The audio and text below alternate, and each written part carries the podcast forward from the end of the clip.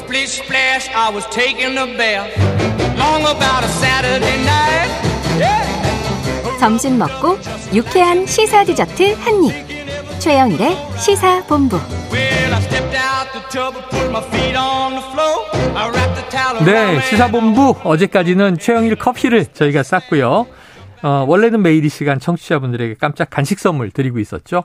오늘은 편의점 상품권입니다. 코너 들이시면서 문자로 의견 주시는 청취자분들에게 쏠 거고요.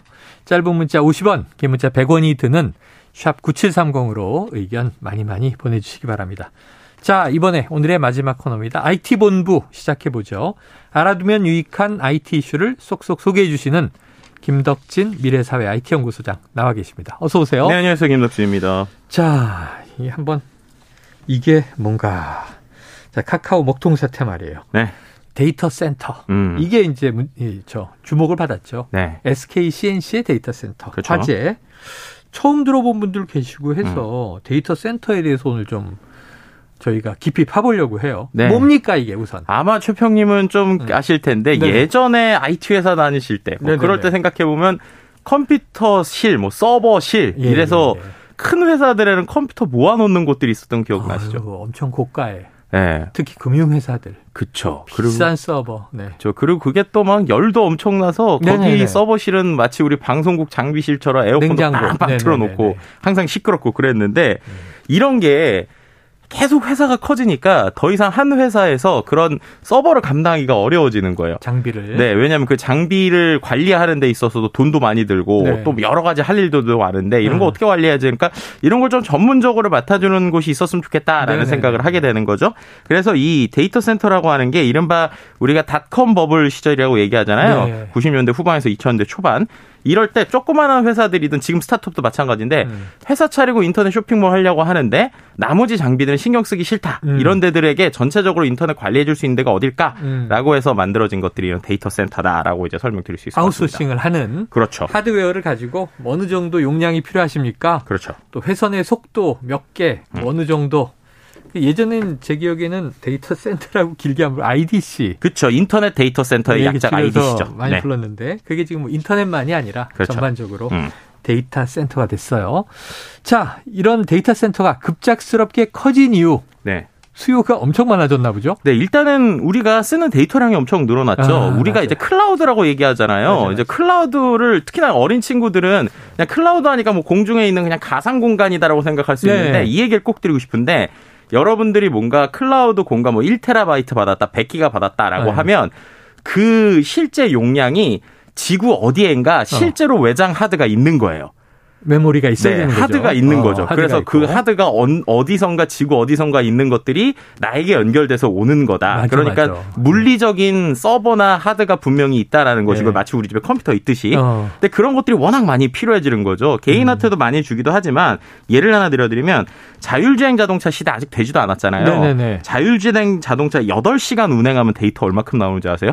모르겠는데. 30테라바이트가 어우, 나옵니다. 엄청나네요. 30테라바이트 감 안 오시는 분들 있을 텐데 몇 개예요? 요즘에 노트북 용량 큰 컴퓨터 뭐 네네. 아이폰 큰 거에도 1테라짜리 하면 몇 백만 원 하거든요. 예. 근데 8시간 운행하면은 아이폰 최대 용량 30개만큼이에요. 네. 그러니까 그만큼 데이터량이 엄청 많아지니까 당연히 규모가 클 수밖에 없고요. 네. 또 코로나 이후에 이제 상당히 커지고 있고 특히나 이게 비즈니스적으로도 상당히 중요한 게 예를 들면 아마존을 좀 얘기해 봐야 될 것 같은데요. 음. 네.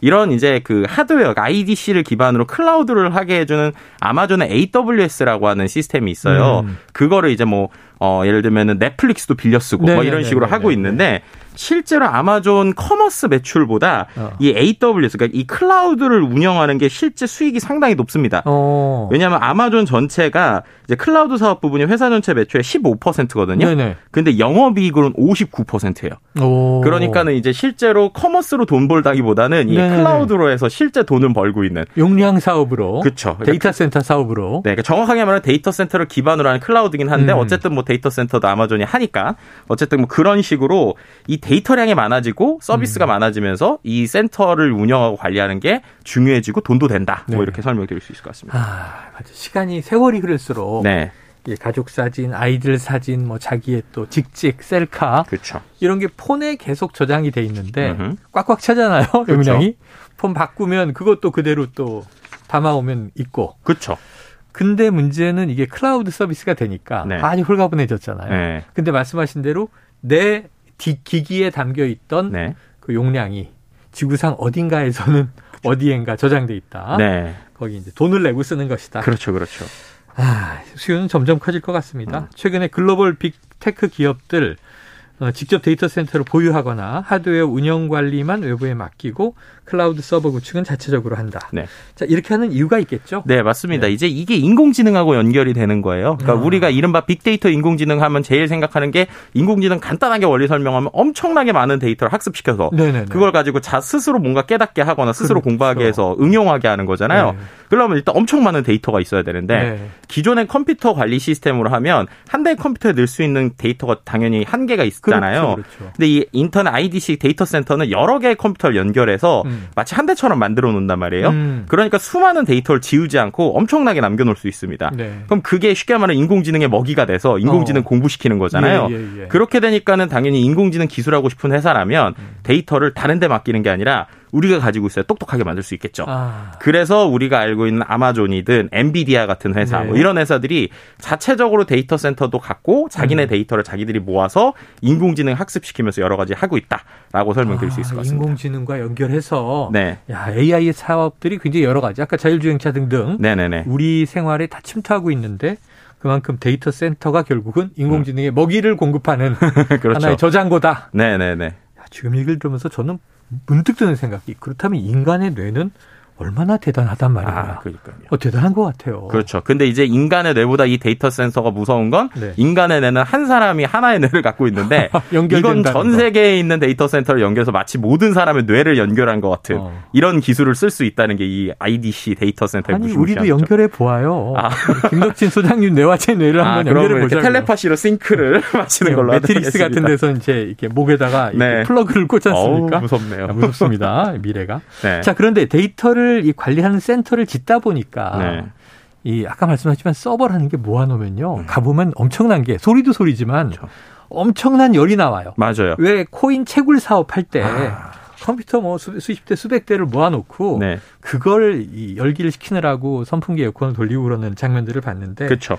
어느 정도예요? 그러니까 이게 실제로 열이 얼마나 많이 나오냐면요. 음. 일단 데이터 센터가 전 세계 전력 소비량의 2012년에 1% 정도 이제 사용했거든요. 네네. 근데 이게 2030년에 8%, 그러니까 어. 거의 10% 정도 전 세계 인터넷의 예, 전 세계 전기량의 10% 정도를 오. 이 데이터 센터가 쓸 수 있다는 거예요. 근데 그 중에 많은 부분이 열기를 식히는 데 씁니다. 아. 네, 그래서 실제로 정보 물, 처리보다 그렇죠. 근데 물도 많이 써요. 그래서 예를 들면은 어 이제 그 데이터 센터 한 곳에 하루 평균 물의 사용량이 미국 기준으로 약1,3 1136만에서 1193만 리터.